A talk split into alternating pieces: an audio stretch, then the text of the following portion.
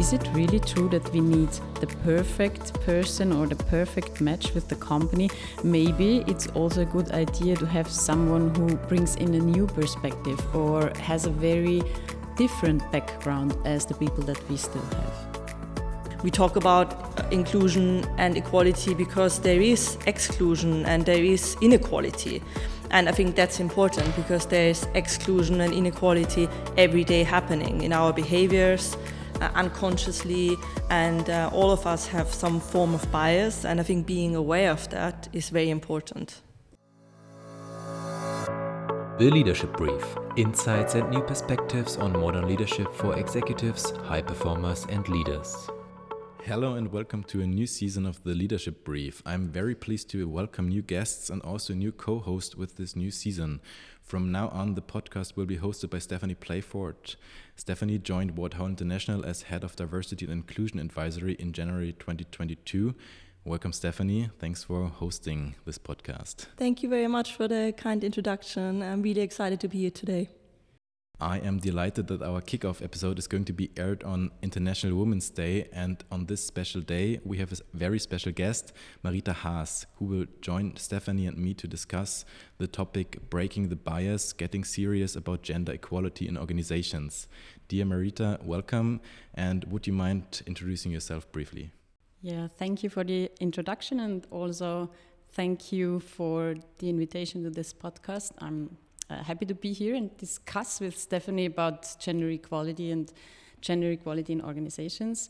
Um, my my background, I have a scientific background, and um, I decided to become a consultant a few years ago. So what I'm actually doing is um, helping organizations to establish gender-sensitive structures and processes, and yeah, become more aware of gender equality in their daily lives.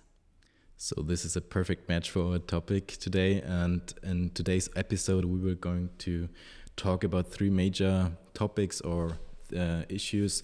First, uh, we are going to discuss common gender myths, and then we're going to talk about gender equality. And in the end, we'll be discussing a little bit about the gender biases in recruitment. And uh, with that, I'd like to go straight to Stephanie with the first question. What are the common gender myths? What, what have um, you experienced? Thank you. It's a very good question. I think um, the list is very long. There are a lot of um, there are a lot of so so-called uh, gender myths um, that are um, circling around. I think the most common ones are probably um, that women don't want leadership roles. Um, that um, still very common in Germany and Austria. Um, the typical statement um, Geld ist Männersache. Uh, men earn the money, women spend it. And of course, um, lately, um, especially after um, the pandemic and um, during COVID, um, that women are better leaders. What I would like to add is that if we talk about leadership and leadership roles, it might be that leadership has changed during the last years and that we need a new definition of leadership and leadership roles. So it's not only about um, managing a team, being pr present all the time, being available. So, of course, when we look at the gender distribution in families, we still have more women who take the care responsibilities for children, for elderly people, and we um, see more young people coming and um, deciding on their private and professional life, turning this a little bit around. So we'll also have to think about new leadership roles and um, how to set up good working places and yeah, become more aware of, of this idea. So I don't think that women are the better leaders. I do not either think that men are the better leaders. I think leadership is has to be defined newly and has to be set up in a, in a new perspective. Yeah, absolutely. I think um, it's very important, maybe um, if I may add here, that it's not about the so called um, battle of the sexes. Um, it's um, it's uh, in fact i mean lately looking at the news um, i read an article in forbes where it says um, what do countries with the best uh, corona response have in common? Uh, woman leadership was the answer. And i think also um, um president uh, former president um, um, barack obama said that if more women were put in charge there would be less war and kids would be better taken care of.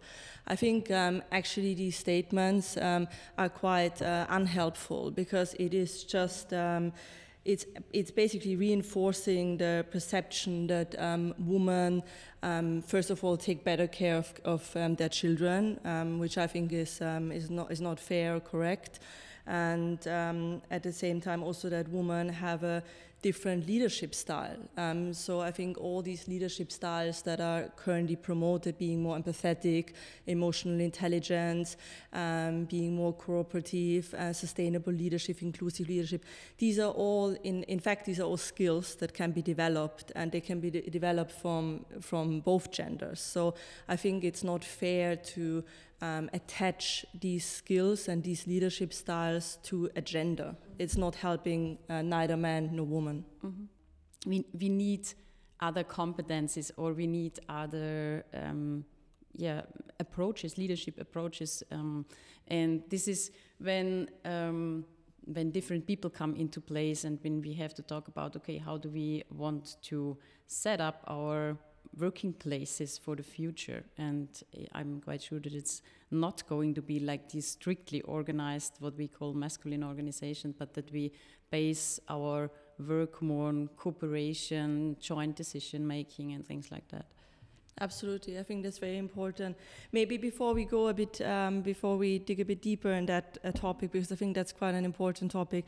Um, Marita, what is your view on um, on the statement "women don't want leadership roles"? That's often something um, women are faced with that. Yeah, with that statement. I hear that a lot. So when I work with companies and organizations, they often tell me yeah, we, we do not have women in, in leadership positions because they don't seem to want these leadership positions.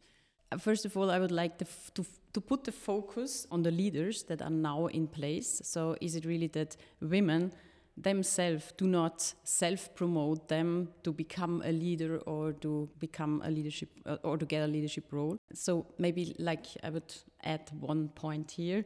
Um, we often talk about self promotion. So why don't women self promote themselves a, uh, a bit better, or why don't they put much more effort in self promotion? And I mean, there is a huge market on empowering formats and um, bringing women um, into workshops, seminars, or helping them to become leaders, helping them to make their career. But on the whole, it's not about the self promotion, it's about promotion in the organization. So, like, who decides who is becoming a leader? Who decides who is, who is uh, leading a team or uh, making a career in the organization?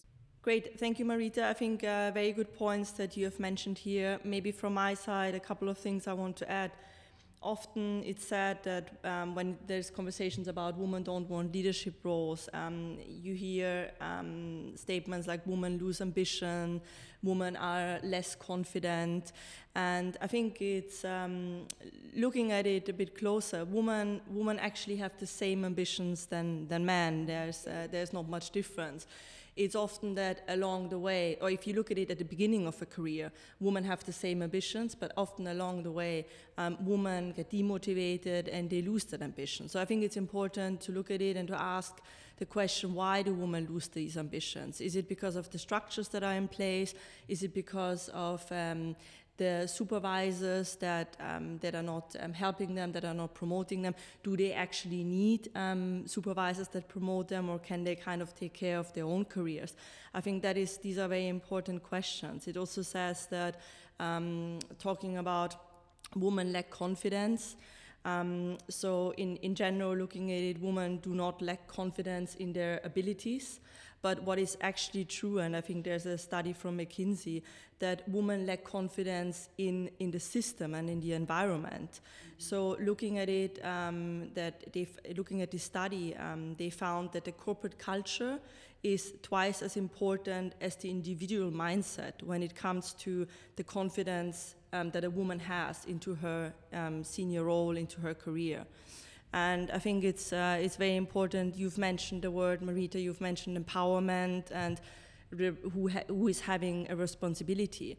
And whilst I think it's important that everyone is kind of taking care of its own career and has its own responsibility, I think it's also not fair from companies and supervisors um, to place all the responsibility on women or place all responsibility on these, let's say, marginalized groups and I think that is very um, that is not fair, and that is also very difficult. Then, because if you look at most of the times, if you look at meetings, um, you still have mainly men sitting around the table.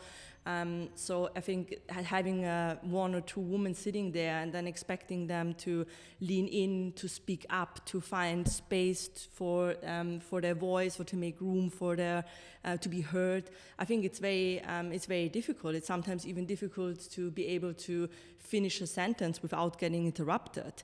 So I think to expect that um, is is also not fair. You also need to be able to kind of uh, have an equal playing field and um, give women the opportunity to have a room to speak, um, to have the opportunity to lean in and enable those structures and being visible in the organization in, in any way. But Marita, do you have an like a best practice example or a real life uh, example for this topic? It reminds me of um, scientific research that I would like to um, cite here because the work of um, Elizabeth Kelan, she's a um, professor of leadership at the University of Essex. And she did uh, some empirical research and accompanied managers who were told to be gender sensitive in their behavior. And she accompanied them and observed their behavior over, I don't know, um, a couple of months. And um, she also stayed with them in meetings and asked their employees. So, what is the thing that these managers do differently, and why are they called gender sensitive managers? And it was the small things that they did. So, like like you said, Stephanie, um, providing the possibility in a room, in a meeting, that everyone has the possibility to speak up, that everyone has the possibility to participate in a discussion or in a decision, and a very clear commitment to gender equality. So, like putting gender on the agenda and being aware of it all the time. And maybe if you as as a manager as a leader you notice that someone is not treating another person in the team um, in a fair way, that you immediately act and, and interrupt, for example, a discussion and make, make it very clear that gender equality and diversity is one of the main things that we have to focus on. So this, I think this is an interesting guideline also for managers and leaders that um, they have the responsibility and that they can do a lot a, on a daily basis so that they really can provide enough space so that everyone has the possibility to de develop. And i say everyone because i don't want this I, I don't want to have this differentiation of women on the one side and men on the other side and then um, we attribute some very stereotypical ideas of what a man is and what a woman is and how we have to support uh, the the one group and how we do not have to support the other group. So i think this is important in this women do not want leadership roles so it's about the leaders um, to really support the idea that everyone has the right to have a good career and giving a lot of space for that. Yeah, I think I think so too. If I may say uh, what you just uh, what you just said, that put uh, put um, equality or put diversity and inclusion on the daily agenda, I think um, that's absolutely spot on. So I, I always say um, diversity, inclusion, and equity, equality, gender equality um, doesn't um, you don't get it through Amazon Prime delivery. Mm-hmm. It's, um, it's, it's hard work. It's hard work, exactly. It's hard work. It takes time. It's Abs- absolutely, and and um, you know, creating this inclusive culture, and as you said, you know, um, get uh, leaders to lead by example. That really takes um, takes for them to a, a a shift in their in their thinking and um, thinking about yeah diversity and inclusion um, in in a different in a different way. I think it's uh, it's important to also understand, probably, that diversity, inclusion. It, gender equality is not just a term; it's it's a mindset, it's a skill, and as you said, it's we, something we have to kind of practice every day. It's important um, to to understand not only what inclusion is, but ask ourselves still why do we even talk about um, about inclusion and equality? We talk about uh, inclusion and equality because there is exclusion and there is inequality and i think that's important because there's exclusion and inequality every day happening in our behaviors uh, unconsciously. And uh, all of us have some form of bias. And i think being aware of that is very important. It is yeah. It is. We all have biases. And um, the only thing we can do about this is reflect upon it very oftenly and find some good structures and tools how to avoid them. And maybe I can, I'd, I'd like to add uh, a bit of a controversial question or topic. So if we, if we have um, the scientific background and we have like studies and we know what we can do, what, how we should act to fight those gender inequality in a way. Why do we still have like a gender pay gap, and why do we still are so hesitant in being equal in organizations? Mm -hmm. yes, um, that's a question that um, I, I, really think about it every day. but first of all, it's because we. Um, we put too much focus and too much pressure on the individual. So, really, what we discussed earlier, we think that um, for example, women should um, become more stronger or should become more aware of how they can force their gender. So we really think if we just empower women and if we give them the right tools, then they will automatically um, become leaders and they will automatically have a better career and a better payment. But in reality, it's about how we structure our organizational processes. So um, the most thing I experience in my daily work with companies is that they don't have a focus on gender equality and they are not aware that they could do a lot more. And um, for example, if they, let's say, let's talk about, about payment, for example. So even if they have very fair payment structures and even if they take care about um, transparent structures they do not notice that they discriminate for example against mothers if they go on maternity leave and then come back one year later because they do not consider their um, their gender um, their, their the pay gap that um, they do not consider the pay gap uh, as something that the organization has to close in that moment. They so on on the whole, in most organizations, um, if parents go on maternity leave or on paternity leave and um, they come back one or two years later, they earn less than their colleagues at the same positions. And we kind of think, or organization kind of think that this is normal because the person has been away from the company or um, has not contributed to the company's performance during these years. But then, of course, the gender pay gap in especially the motherhood pay gap is getting bigger and bigger over the years and the women themselves can't close that. It has to be closed by the organization. So this is an example where i think organization could do a lot more. In some research organization it is still common or it begins um, that they really include all the people who are, for example, on maternity or paternity leave when they increase the salary so that there can't be any gender pay gap during these times. I totally agree, Marita. It's a very good point, and I think um, you mentioned you said organizations can do much more. I think organizations can do much more also for for men. I think a lot of times when we talk about um, gender equality, um, it's men. We completely ignore the perspective of men, and I think it's very important because still, um, if you look at um, if you look at the board, um, if you look at the setup of uh, leadership, senior leadership roles, it's mainly um, it's still mainly men. So I think it's very important to look at the current roles that men are holding, but also the new roles that men are taking on. So the way I look at it, the current roles. I think it's very important for for men to look at the privilege they have, and not only men but also women. But for men, to it's it's important to look at the privilege of their masculinity, of their skin color, of their able bodies. These are all privileges that um, attach a certain way they're viewed by society. Um, they are viewed in a more trusted way, in a more knowledgeable way, in a more safe way. Um, and I think this is uh, something which one shouldn't be ashamed of or guilty, but should make you being aware of this privilege can help you to empower others, and not only women, but give um, others um, a voice, give others more space.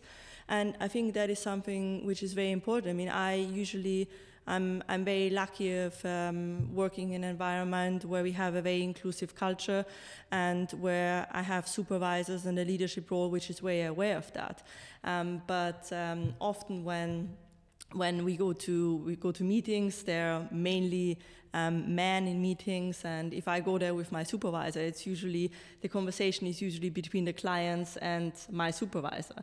And I think uh, the, the way to go about it, you can either kind of say, okay, because of this masculinity, because of the gender, and um, it's it's kind of okay it's a bit awkward that um, the, the, people are not um, not looking at Stephanie or not addressing questions um, directly to Stephanie. Or you can say okay how can I change that right? And um, can I can I ask Stephanie to take over and to answer that question for me? So you basically um, help me and make room for for my voice. So I think that is important for um, for leaders and for managers to be aware of, of their role as well and their pri the privilege that they have. And at the same time, I think, as I said, it's also very important to look at um, the new roles that men have. With new roles, I mean specifically now after um, COVID and the pandemic, more and more men are taking on paternity, more and more men enjoyed being home and having the time with, with their kids and family time, which before they didn't have. The pandemic almost took them out of this um, of these structures that they created of being constantly available 24 7, um, working on weekends. And because they stepped out of that role a little bit and experienced more the family life and the benefits of it, I think there are more and more parents and more and more fathers now who are saying we would like to enjoy this new role more. And I think that also gives women more space to say, you know, okay, fine, there's a shared responsibility, and there's also an opportunity for companies to do more. There are actually quite a lot of companies who are now um, offering per parent um, per, um, parent leave um, to both genders, and um, specifically approaching men and saying, look, these are the opportunities that we have here, this is what we offer. So I think all these structures about um, parent leave and, and um, pay, uh, but also about flexible working um, time is very important for both genders. Mm -hmm. It's definitely, and you you've been talking about sharing uh, care responsibilities, but also sharing leadership is a good idea. How to really distribute gender equally um, responsibility and management. So it's not about either being a leader or not, or either being a family person or not. Both should be possible at the same time. And I worked with a small company that was maybe this is also interesting. I worked with a small company, and there were only men in leading roles. And uh, it was a very traditional company, and they thought that people should um, stay with them for 10, 15 years. And I really liked it about the company. So they took care about their employees and they didn't want to leave their, mm, the people early. So when they started talking about gender equality, they said, What should we do? I mean, we are all here, we are in our 40s, 50s, we don't want to leave the company, and we are just all men. And we see that there are a lot of women in the, in the company who would also like to have a leadership role. But what is the possibility? Is it me? Do I have to leave the company now in order to make some space for women? And so we worked together for, I don't know, half a year. And during this time, they developed a lot of innovative ideas about shared leadership, about um, leadership just for a certain time frame. So there are a lot of people who would like to try to be a supervisor, a manager for one or two years and then go back in their expert role And so they provided some ideas and then they become aware that even if I have a management role and I had it for, I don't know, 10 years or so, um, that it would be a nice idea to not lead a team, but to focus on, I don't know, the content of my work that I did the last years. So I think this is what organizations can also do to become more innovative and become more aware of the idea to change the structures. Yeah, absolutely, Marita. I think it's a really good point and uh, quite similar. So we often get approached by, I have quite a similar experience. We often get approached by clients who who ask us, well, how can you um, how can you create a more inclusive culture? How can you create these flexible structures? And it's really, it's sometimes it's so easy um, to get it on, as you said before, on the daily agenda. It's uh, it's small things. It's maybe, for example, to consider that women um, who are still most of the time taking care of the children, um, if they have children or even caregivers, um, they would for them it would be very difficult to attend meetings late in the afternoon. So it's small things like that, or trying to give um, everyone in the room a voice. But for example, saying before we start a meeting, everyone has um, two minutes to share their input. And so everyone has room and space to talk about um, issues and their contributions are heard and, and valued, hopefully. So I think there are a lot of things that companies can do, and these are really small things. And as you said, it's um, if um, it's leading by example, and if um, you get the top management to to actively trying to promote diversity, inclusion, gender equality, then it's uh, it's quite uh, quite easy to get these small tips and tricks on the on the agenda. And this and especially um, now, as we are looking onto also recruitment like we have so many biases going into recruitment processes and, and they have, a, have an effect on gender equality in the organization as well so now for the next uh, for the last topic of this podcast I'd, I'd, still like to talk about or discuss a little bit more about those those um, biases in recruitment so how can we fight biases in recruitment and how for example how important is agenda or inclusive languages in job adverts or something like this? Mm -hmm. So this is a very easy question. I've been working in recruiting for a couple of years in recruitment, and um, I think there are a lot of things that we can do when we select people or when we talk about candidates for um, for companies. So first of all, um, being aware of biases is important, so that we really know. Okay, ev everyone has biases, and we um, do judge people. For example, on the so-called primacy effect. So um, we categorize very quickly when we see a person, and we do not only categorize, um, oh, this is a man or a woman, but immediately um, we put them in the box of men or women and all the things that we know about them so far, about the two groups. But um, what can we do in order to fight the bias? Is that we include more people in recruitment processes, people with different perspectives. So it's not only me deciding on if a person fits to the company or not. Then we can also put down our expectations of um, what is the perfect candidate um, for for a company, because most of the time when you read job ads, they like describe a person who doesn't exist. So I think there um, there are a lot of there is a lot of expectation on the perfect employee or, for example, the perfect leader, and of course, the whole process needs a lot of reflection. So, the self reflection did I myself discriminate against anyone in this process? Did I maybe overrate a person because of his or her gender, because of his or her behavior, because of the way how he or she looked like, because of the way um, we call it the mini me bias, so of the, of the idea that I recognized something very similar in a candidate, um, like like as I myself um, experienced. So did I overrate, or maybe did I not give myself or the candidate enough time to develop his or her ideas?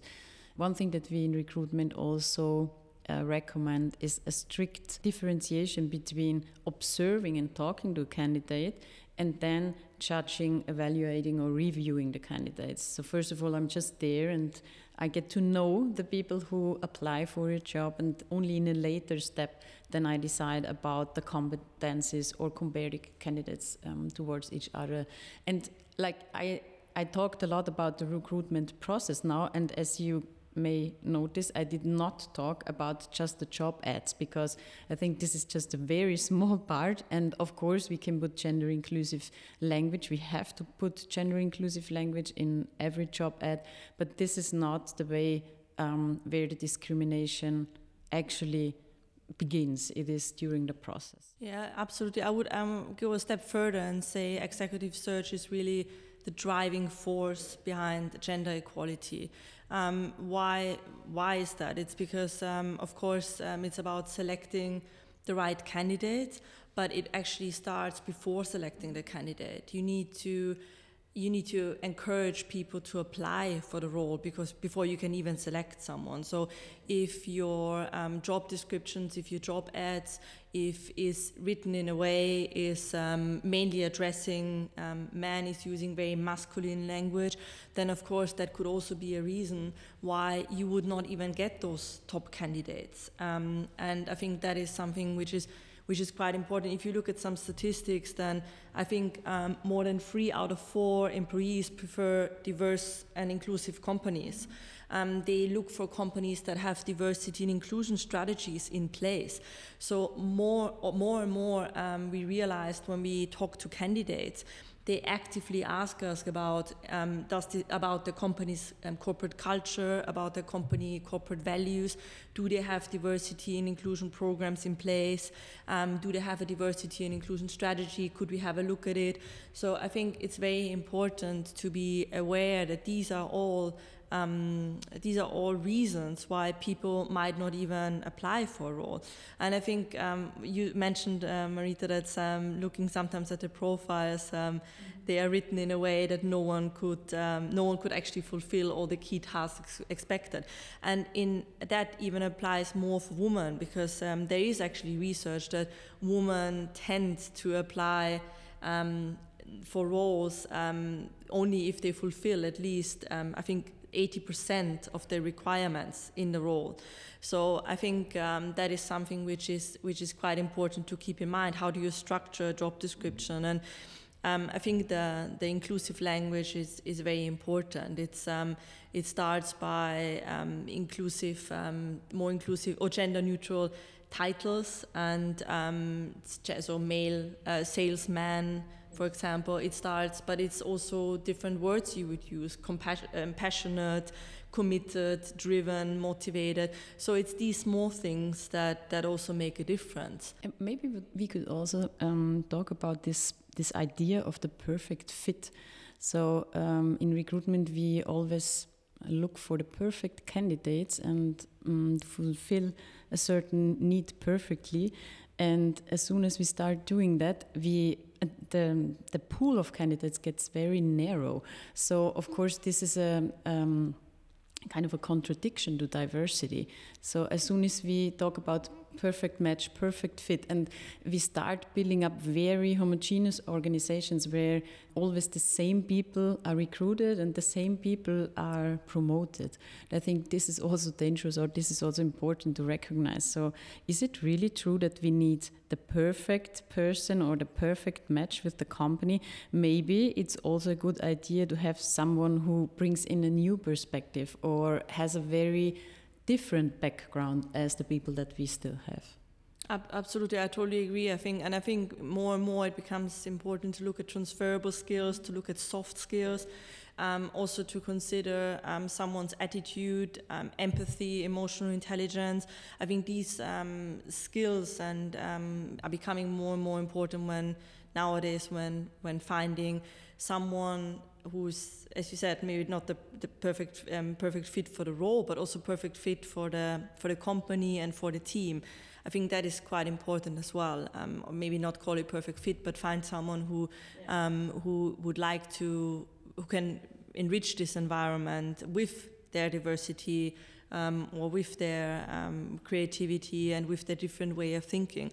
And I think that's it's quite important. Not to be underestimated, of course. I think a lot of focus is lately on recruiting diverse talent um, I always remind companies and our clients that it's not only about um, attracting top talents and diverse talents, but of course also retaining them. So have the you know right structures in place, an inclusive culture in place, because otherwise you spend a lot of money on the recruitment, a lot of money on the onboarding, and it's a waste of time for the candidate and the employer.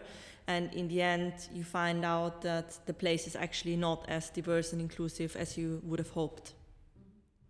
Absolutely yeah. And unfortunately as we are looking on the time uh, we have to come to an end. And as a last question to the both of you i'd like to like as today is international women's day what do you think is the most important topic in the next couple of months or in 2022 in terms of gender equality and fighting those issues? Maybe just like a short, short answer now.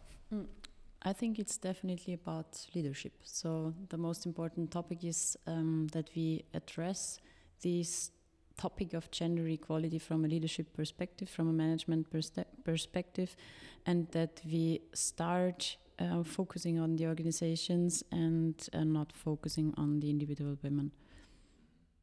Mm -hmm. Mm. Stephanie? I think leadership plays a really important role, but I think it's also important to look at our role, um, each of us uh, as an as an individual. I think um, we we need to understand that we when we talk about inclusion, that why we talk about in inclusion and why do we talk about equality. And as as I said before, it's because exclusion and inequalities exist in our society. And um, exclusion exists every day. And i think to be aware of that is very important.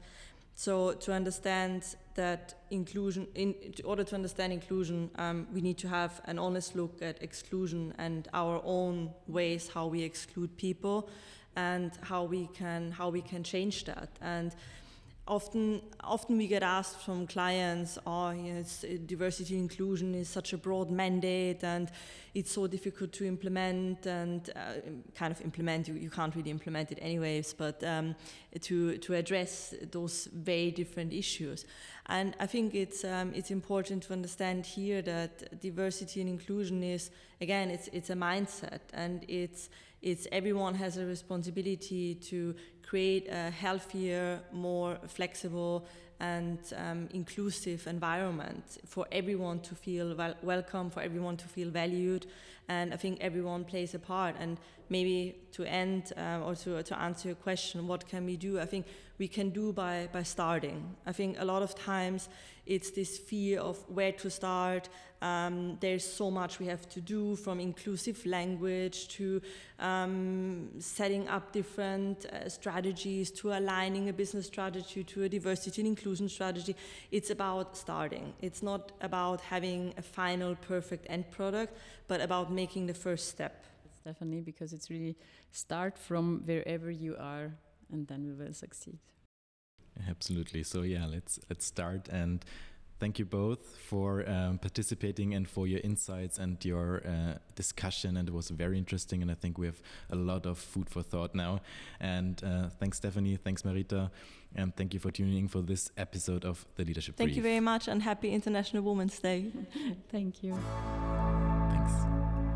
Thank you for joining us for this episode of The Leadership Brief. For further information, please contact us via our website and make sure to follow the podcast for more insights about modern leadership.